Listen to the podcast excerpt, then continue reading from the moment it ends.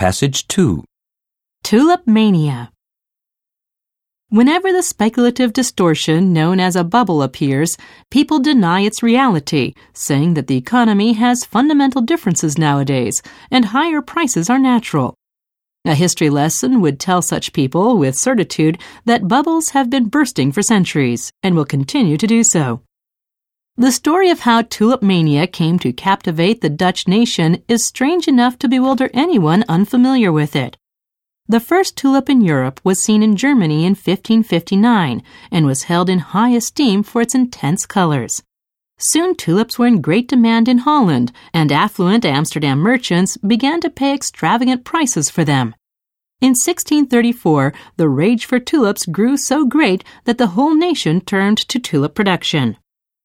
By 1636, any tulip could be sold off at auction, with bidding guaranteed to generate hundreds of guilders.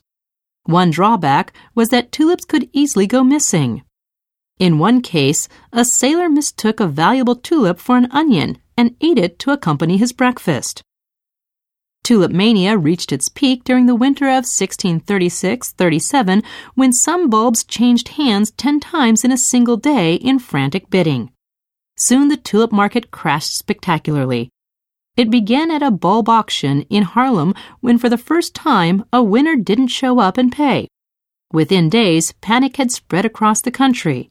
Despite the efforts of traders, there was an implosion of demand and the market began a steep descent. Flowers that had fetched thousands of dollars a few weeks beforehand now fetched one hundredth that amount. The result spelled disaster for the nation and financial disgrace for countless individuals.